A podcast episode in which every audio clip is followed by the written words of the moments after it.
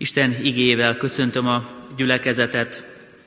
Egy hang kiált, építsetek utat a pusztában az Úrnak, készítsetek egyenes utat a kietlenben Istenünknek, emelkedjék föl minden völgy, süllyedjen le minden hegy és halom, legyen az egyenetlen egyenessé, és a dombvidék síksággá.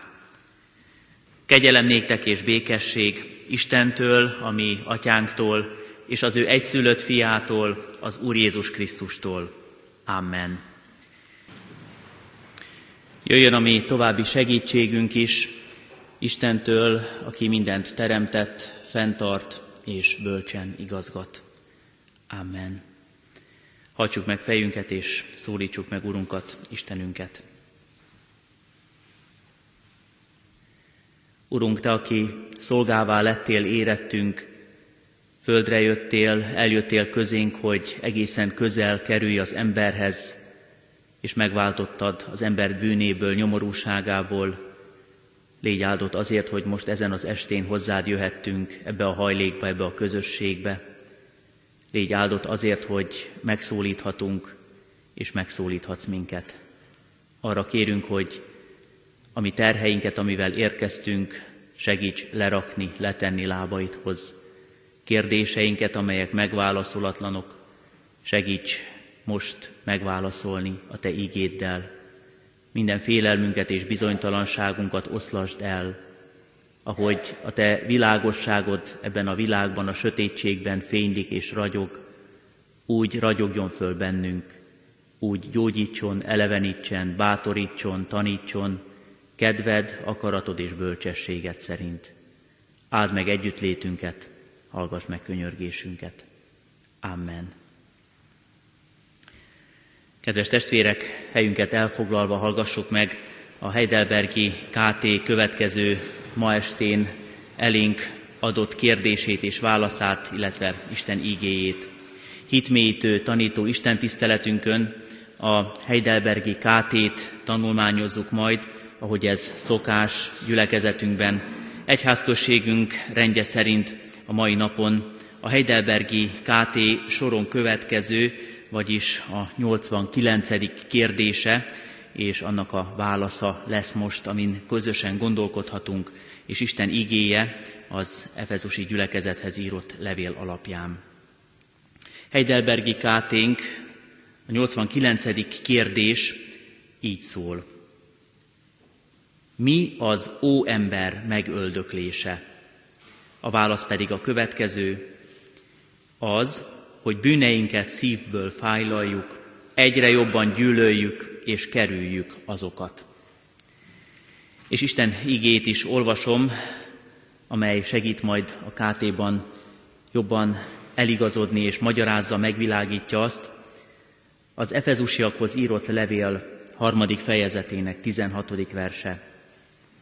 Adja meg nektek dicsőségének gazdagsága szerint, hogy hatalmasan megerősödjék bennetek a belső ember az ő lelke által. Kedves testvérek, a Heidelbergi KT 89. kérdése szorosan összefügg a 88-kal, amit az előző alkalommal a hitmétő tanító istentisztelet keretében megvizsgálhattunk, és arról lehetett közösen gondolkodni. A 88. kérdés ugye arról beszél, azt teszi föl, hogy hogy lehet igazi bűnbánatot gyakorolni, mit jelent a megtérés, és erre az volt a válasz, hogy a bűnbánat két részből áll, az óember megöldökléséből és az új ember megelevenítéséből. És tovább kérdez a KT, hogy akkor mit jelent az, hogy meg kell öldökölni az óembert. Elég ö, kemény szavak ezek, gyilkosság, öldökölés, óember, új ember, de a keresztény terminológiában, szóhasználatban ezek elég jól értelmezhetőek, és egy kicsit ki is bontjuk mindjárt őket ismét és újra. Valójában, ha nem olvassuk a Szentírást, vagy ritkán találkozunk ezekkel a kifejezésekkel, akkor elsőre lehet, hogy el is ijesztenek valamilyen formában, mert elvonnak tűnnek a fogalmak az óember és az új ember, ahogy a KT elénk hozza. De amikor egy kicsit kibontjuk, majd meglátjuk, hogy nagyon követhető, egyértelmű és teljesen felfogható, befogadható ennek az üzenete. Tehát azt mondja a mai KT kérdésünk és az arra adott válasz, hogy valójában az ó embert, egy régi embert kell megölni, vagyis azt jelenti, hogy megutálni, elutasítani. A gyakorlati kérdések között a hogyan előtt még azért nézzük meg, hogy mit is használ a Szentírás az ó és új fogalmak mögött. Természetesen nem valamiféle tradicionálisnak az elutasítása, az ó elutasítása, nem is a konzervatív értékrend vagy gondolkodás háttérbe szorítása, amikor a Szentírás, a Biblia arról beszél, hogy az ó, a régi, az rossz, akkor nem a gondolkodás, vagy ideológia, vagy filozófia, vagy valamilyen elmélet elutasítását hozza elénk, hanem nagyon egyértelműen és határozottan azt az életformát utasítja el, azt a lelki állapotot és életállapotot, ami az Istennel megy szembe. Vagyis, amikor a Szentírás azt mondja, hogy van egy ó emberünk, akkor mindig arra gondol, hogy az az énünk, az a múltunk, amikor még Istennel nem törődtünk, nem foglalkoztunk, amikor Istent elutasítottuk, amikor neki nemet mondtunk. Azt a régi életformát kell tehát a keresztény embernek újra és újra magában megöldökölni vagy elutasítani, ami Istennel szembeszegül, ami Krisztus nélküli, ami család, gonosz, ami egy romlott lélek állapotot jelent. És az új ezzel egyértelműen és összefüggésében azt jelenti, hogy akivé Krisztusban lehetünk. Aki új ember, új keresztény ember, azt egy kicsit úgy is mondhatjuk, hogy a megtért ember aznak az új énje már elutasítja automatikusan és ösztönösen azt, ami az Istennek nem tetsző, és azt keresi, ami az Isten akarata szerint való. Hogyha most a Szentírásban egy másik igehelyet veszünk alapul, akkor segíthet nekünk ezt is jobban megérteni. Amikor a Galata levélben eljutunk oda, hogy Isten szent lelkének a munkáját vizsgálhatjuk, és az ő gyümölcsét az ember életében, a keresztény ember életében, akkor így fogalmaz, így találjuk megfogalmazva a Galata 5-ben, hogy amikor a lélek megtermi a gyümölcsét az emberben, az a gyümölcs csupa jó és szép és mutatós, az Isten szerinti eredményeket ad. A lélek gyümölcse pedig szeretet, öröm, békesség, türelem, szívesség, jóság, hűség, szelítség, önmegtartóztatás. Így folytatja a Szentírás, hogy az ilyenek ellen nincs törvény. Amikor ezeket fedezzük föl magunkban, szeretet, öröm, békesség, türelem, szívesség, jóság, hűség, szelítség és az önmegtartóztatás, egyből lássuk azt is, és értsük meg, hogy ez Isten munkája a mi életünkben, ami, ami óemberünkkel, régi életünkkel teljesen ellentétes, és az Isten hozhat ilyen gyümölcsöt bennünk.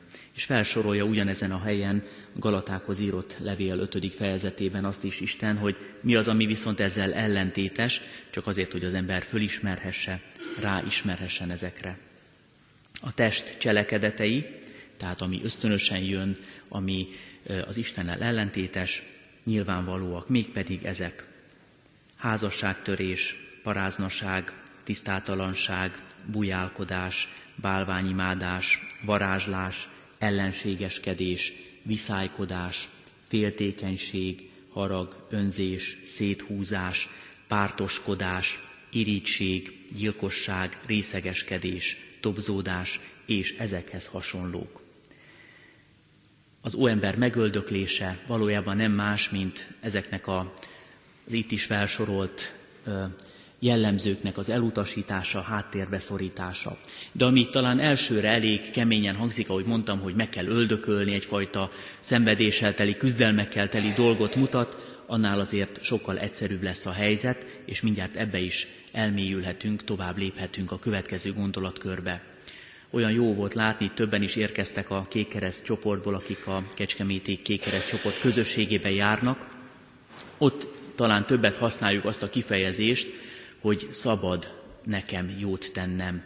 Sokkal többször beszélgetünk arról, hogy az a szabadság, amire Isten elhív, az egy feszmentes, feszültségmentes szabadság valójában, amiben van azért az itt felsorolt dolgok közül is küzdelem, meg vannak ellentétpárok, de nem úgy kell elképzelni, mint az egyenrangú küzdő partnerek, amikor küzdenek az emberben, nem egyfajta skizofrén állapot, hanem úgy kell elképzelnünk, mint amikor fölfedezzük magunkba azt, ami nem helyes, és azzal ellentétesen próbáljuk a az Isten munkája nyomán a jót és a helyes dolgot követni. Szabad nekem jót cselekednem, egyfajta felszabadító kegyelme az Istennek, ami megjelenik a keresztény emberben.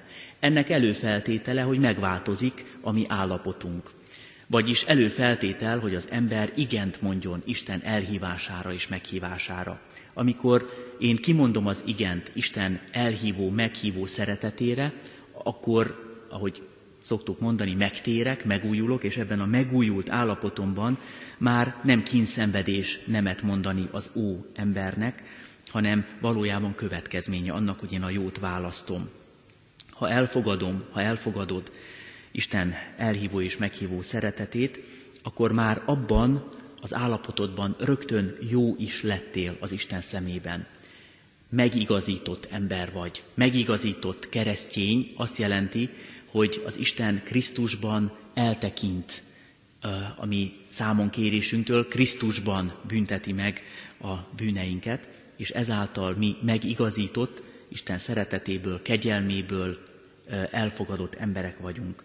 A kegyelem elég nekünk, ezért felszabadulhatunk, stressz nélkül, bizalommal és hitben élhetünk, és hálából törekedhetünk a jó cselekvésére. Azért mondtam, hogy nem egy skizofrén állapot a keresztény ember élete, akiben ott dúl a rossz és ott dúl a jó, hanem annál sokkal előnyösebb a helyzet, mert Isten, aki újjászült minket, lakozást vet bennünk, az az Isten megtermi a jót, ami erre készek vagyunk, nyitottak vagyunk. Ő már bennünk lakozik. És mégis észre kell azt is venni, hogy ott van bennünk az óember is, hiszen erről beszélünk. Ez egy valós állapot, egy természetes jelenség. Ezt tagadni sem lehet.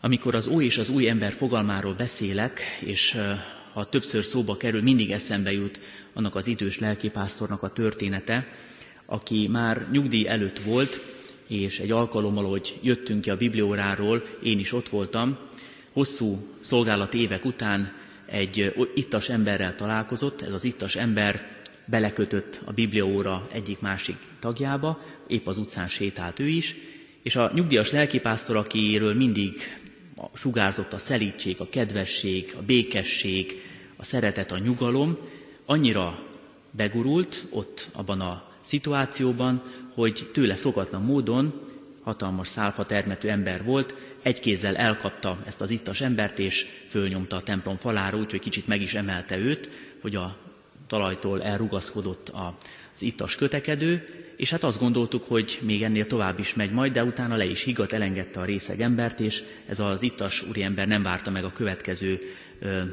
lépéseket, hanem gyorsan elszaladt onnan, és ez a nyugdíjas lelkész utána kiáltott, hogy vigyázz, többet ne ébreszt fel az én ó emberemet. És ott akkor én még fiatal voltam, akkor megértettem, hogy az emberben ott van mindig valami, ami a régmúltat idézi fel, ami egy kicsit ösztönös is talán, aminek nem örül, ha föl-föl. Még akkor is, ha talán egész életében az új embert erősíti, építi, az új embernek a, a gyümölcseit termi az élete, mindig ott lesz benne egy kicsit a rossz is bennünk lakozik, de ahogy mondom, nem egyenlő felek az ó és az új. Hiszen amikor hagyjuk, hogy Isten munkálkodjon bennünk, formáljon minket, akkor az új emberünk, a Krisztusi énünk erősödhet, és egyre inkább formálódunk Krisztus arcára. Tehát nem a jó és a rossz folyamatos harca, amiről szó van itt, hanem arról, hogy az ember, aki úgy születik meg erre a földi világra, hogy már benne van ösztönösen az Isten elleni lázadás, sőt, sokszor életének nagy részét Isten nélkül éli, ennek a nyomait hordozza magában, még akkor is, amikor odafordul Isten felé, elfogadja Isten szeretetét és kegyelmét, és már termi is Isten az ő lelke által a jó gyümölcsöket, még akkor is ott vannak a régi helyek, nyomok az ő életében, ami föl-föl bukkan időről. De ez az óember nem a mi teljes egyéniségünk már, ezt egyre kevésbé tudjuk mutatni, egyre kevesebb nyoma maradhat bennünk, ha Isten szeretete legyőzi őt, és az új énünk, Krisztusi arcunk formálódik tovább. Tehát, amit itt meg is állapot, állapítottunk és leszögeztünk, hogy Isten szeretete átformálja az embert, és ebből adódnak a változások. Ezért mondjuk azt, hogy a harag, a rossz és minden, amit itt az előbb a Szentírásból is idéztünk, minden ártalmas dolog egyre inkább elsorvad, semmivé lesz az életünkben, és mi pedig Isten megbocsátásából, megbékéltetéséből adódóan a jó dolgot kezdjük el megélni, meglátni magunkban a világban. Itt vannak tehát a válaszok, itt van a válasz arra, hogy hogyan lehet az ember más emberré, új emberré, jó emberré. Úgy, hogy hagyjuk, hogy Isten formáljon és alkosson minket. Ismerjük a, a mitológikus történetet, Homérosz utazásai kapcsán, a kalandokat. Homérosz volt az, aki amikor egy nagyon veszélyes, ö, ö, zátonyos szirtekkel szegélyezett helyen hajózott, ahol csábító szirénhangok énekeltek, és a legtöbb hajósnak a vesztét is okozták, úgy döntött, hogy úgy küzd majd a szirén csábító hangok ellen, hogy oda kötözi magát az árbochoz, hogy hallja is a hangokat, de ugyanakkor ne legyen elég erős a vágy benne, hogy bevesse magát a tengerbe, vagy hogy a hajót oda irányítsa és elsüllyedjen. A szirének elleni küzdelem, így egy kicsit ilyen mitológiai kép is, amit használunk nagyon gyakran, és sorolhatjuk tovább, hogy kinek milyen ötlete van, hogy hogyan győzze le önmagában a rosszat, hogyan tartsa távol magát a csábító hangoktól, kísértésektől, hogyan küzdjön a rossz ellen. A legjobb módszer nem az, hogy mi valamiféle fizikai ellenszer találjunk, hogy két kézzel kapaszkodjunk valamibe, hogy emberi kapcsolatokat építsünk, és hogy az emberi kapcsolataink védjenek meg, vagy hogy fog, fokhagymával, vagy más egyéb mitikus dologgal, babonás dologgal, eszközzel próbáljuk meg kivédeni a rosszat, ismerjük, hogy ennek is van példája a történelemben, hanem az, és itt a Szentírásra hivatkozunk, hogy Isten elmélyítse az ő kapcsolatát, barátságát velünk, ami mindennapjainkban. Ezt olvastuk most az Efezusi levélből is, idézetként Isten tiszteletünk elején, ahol a harmadik rész 16, 16. versében bíztatja az apostol a gyülekezetet, és mondja nekik is, hogy engedjék, hogy Isten megerősödjön bennük. Hogy Isten az ő lelke által megerősítse az új embert, a belső embert. Ennek aztán vannak gyakorlati részletei. Mégpedig az, hogy amikor kinyitom reggel a Szentírást, akkor úgy fogadom el Isten szavát, hogy az teljes és igaz nem szűröm meg az én rendszerben, hogy ez tartható, ez nem tartható. Nem mondom azt, hogy Isten egyik-másik gondolata szép és korszerű, de van olyan, amit én most nem tudok átültetni az életembe. Amikor kinyitjuk a Szentírást, és jó, hogyha így kezdjük a napot, ha így kezdjük a hetet, ha ezt egyfajta rendszerként beépítjük az életünkbe, akkor tudhatjuk, és le is kell szögeznünk, hogy Isten igéje tiszta, igaz, teljes és tökéletes. Nem megmásítható, és nem szabad abban válogatni, abból kiszűrni dolgokat. A másik, ami szintén a gyakorlati kegyességünk része lehet, hogy nem csak úgy olvassuk, hogy befogadjuk Isten ígéjét, hanem akarjuk is, hogy ez megteremje az ő gyümölcsét bennünk. Vagyis Isten ígéjét, amit megismerünk, és amire nyitottak vagyunk, nap mint nap hagyni kell, hogy meghozza a gyümölcsét. Mert hiába ismerem az igét, ha nem engedem, hogy az valóságá váljon bennem. Hiába tudom, hogy az ellenséget, még a nekünk ártó embereket is meg kell próbálni megbocsátással kezelni, szeretettel kezelni, ha ugyan tudom az ígét, de nem akarom, hogy az hasson. Ha a kezemben van a gyógyszer, de nem fogadom be, nem veszem be, akkor nem fog hatni a kezemben. Isten ígét tehát úgy kell beültetni, befogadni, elfogadni a szívünkben és az elménkben, hogy ott az valóban megteremje az ő gyümölcsét. És ugyanúgy a mindennapi kegyességünk, mindennapi hitéletünk része kell, hogy legyen, hogy őszintén odállunk Isten elé, és imádságban beszélgetünk vele. Az elmúlt időszakban többször is szóba került bibliaórákon vagy egyéni beszélgetésekben az imádság kérdése, és amikor gyülekezeti tagokkal, testvérekkel beszélgettünk arról, hogy ki hogy éli meg, akkor a legtöbben úgy fogalmazták meg, hogy az imádság neki olyan, mint amikor a legjobb barátjával tud beszélgetni. Mindent elmondhat az Úristennek, mindent rábízhat az Úristenre. titkait, érzéseit, gondolatait, kétségeit, félelmeit, akár az őt érintő kísértéseket is, kisírhatja magát előre, előtte. Az a jó, amikor úgy vagyunk az Istennel olyan kapcsolatban, hogy már nincsenek semmiféle kétségeink, titkaink, nem zárkózunk el, hanem időt adunk és hagyunk arra, hogy az Istennek mi is elmondhassuk a bennünket ért támadásokat, sértéseket, fájdalmat, nehézséget, kiönthetjük előtte szívünket, és nyitottá válunk akkor arra is, hogy ő is elmondja az ő gondolatait, gondolatait velünk kapcsolatos terveit. Jó, hogyha ez is a mi életünk, hitéletünk része, hogy adunk arra alkalmat és lehetőséget magunknak, hogy föltöltekezhessünk Isten ígéjével, hogy az imádságban le tudjuk tenni mindazt, ami bennünk fölösleg, salak, nehézség, bánat, gond, és utána az Isten az ő békességével, vigasztalásával, kegyelmével átjárhassa a mi életünket. Vannak tehát ilyen részlete is, ilyen részle, rész, része is a mi kegyességünknek, amivel együtt kell élnünk ahhoz, hogy teljesebb életet élhessünk. És valóban igaz az, amit most a Heidelbergi KT kapcsán egy kicsit átgondolhatunk, kiértékelhetünk, hogy amikor Isten ígéjébe tekintünk, mint egy tükörbe, megláthatjuk azt is, hogy a múltban milyen sok ö, rosszat cselekedtünk, milyen sok dologban kudarcot vallottunk, talán meg is ítél minket sokszor úgy az önvizsgálat, a bűnbánat, a saját lelkiismeretünk, hogy kimondjuk, semmi jó nincs bennünk, semmi jó nem találtatott bennünk, hogy Isten nélkül olyan életet éltünk, úgy rendezkedtünk be, hogy teljes egészében jogos és méltó lett volna, hogy elutasítson minket.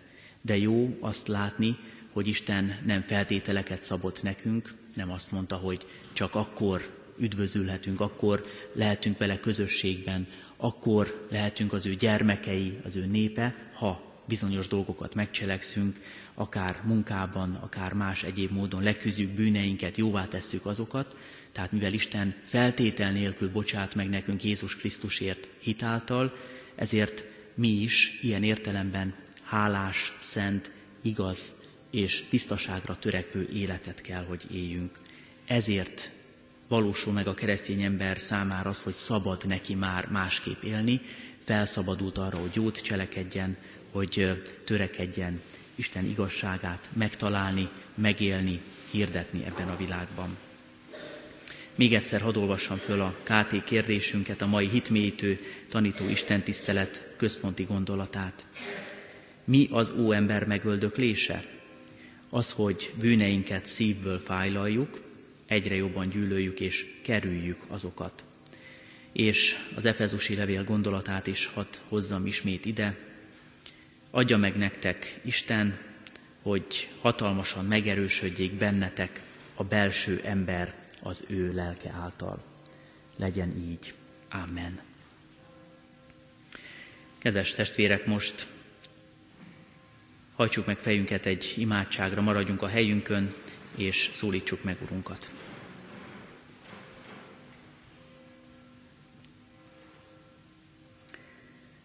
Urunk, köszönjük neked, hogy Te úgy szeretsz minket, hogy a Te megváltó szeretetedben Jézus Krisztusért nem teszel ránk terheket, nem okozol bennünk lelkiismeret furdalást fölöslegesen, nem stresszelsz minket, és nem mondod azt, hogy sok-sok feltétellel lehetünk jók a szemedben. Köszönjük, hogy a Te kegyelmed fölszabadít minket arra, hogy gyermekeidként a jót cselekedjük. Segíts meglátni magunkban mindazt, ami régi énünknek, hajlamunknak, bűnös hajlamunknak köszönhető, segíts azokat elutasítani, és segíts megélni szabadon, tisztán, igazán, lelked által a jót.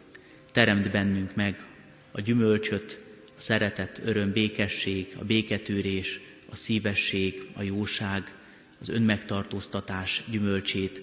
Segíts, hogy ezzel is hirdessük a Te dicsőségedet, és ezzel is építsük a világot, ahol élhetünk. Köszönjük, hogy azt is kérhetjük most tőled, hogy a Te szent lelked gyógyítsa a mi szívünk fájdalmát, segítsen elfogadni mindazt, ami most talán még számunkra nem érthető, ami még a Te titkod, de segíts, hogy a mi hitünk erősödjön, bizalmunk is erősödjön irántad. Rád bízunk így a betegséget hordozó testvéreinket, akik talán kórházi ágyon vagy otthon beteg ágyaikon szólítanak meg téged. Rád bízunk gyászoló testvéreinket, a te vigasztaló kegyelmedet, szeretetedet kérjük el az ő életükre. Rád bízunk azokat, akik bármiféle kétségek között, egzisztenciális nehézségekben vannak. Urunk, a te bátorító lelked ad az ő életükbe, segíts a terhek elhordozásában. Rád bízunk gyülekezetünket, egyházközségünket, annak minden tagját. Köszönjük, hogy kérhetünk tőled kegyelmet és erőt ahhoz, hogy megerősödjön ez a közösség, hogy együtt is hirdethessük, hogy szabadító és dicsőséges Istenünk vagy. És imádkozunk magyar népünkért, nemzetünkért, te adj lehetőséget a megtérésre, megújulásra, az ó elvetésére és az új ember megerősödésére. Köszönjük, hogy kérhetjük tőled így is a te áldó, szerető kegyelmedet. Amen. Most mondjuk el együtt a mi Urunktól tanult imádságunkat. Mi atyánk, aki a mennyekben vagy, szenteltessék meg a te neved, jöjjön el a te országod, legyen meg a te akaratod, amint a mennyben, úgy a földön is. Mindennapi kenyerünket add meg nékünk ma, és bocsáss meg védkeinket, miképpen mi is megbocsátunk az ellenünk védkezőknek, és ne vigy minket kísértésbe, de szabadíts meg a gonosztól, mert tiéd az ország, a hatalom és a dicsőség mind örökké. Amen. Kérjük és fogadjuk Isten áldását. Az atyának szeretete, a fiúnak kegyelme, a Szentlélek közössége legyen és maradjon velünk. Amen.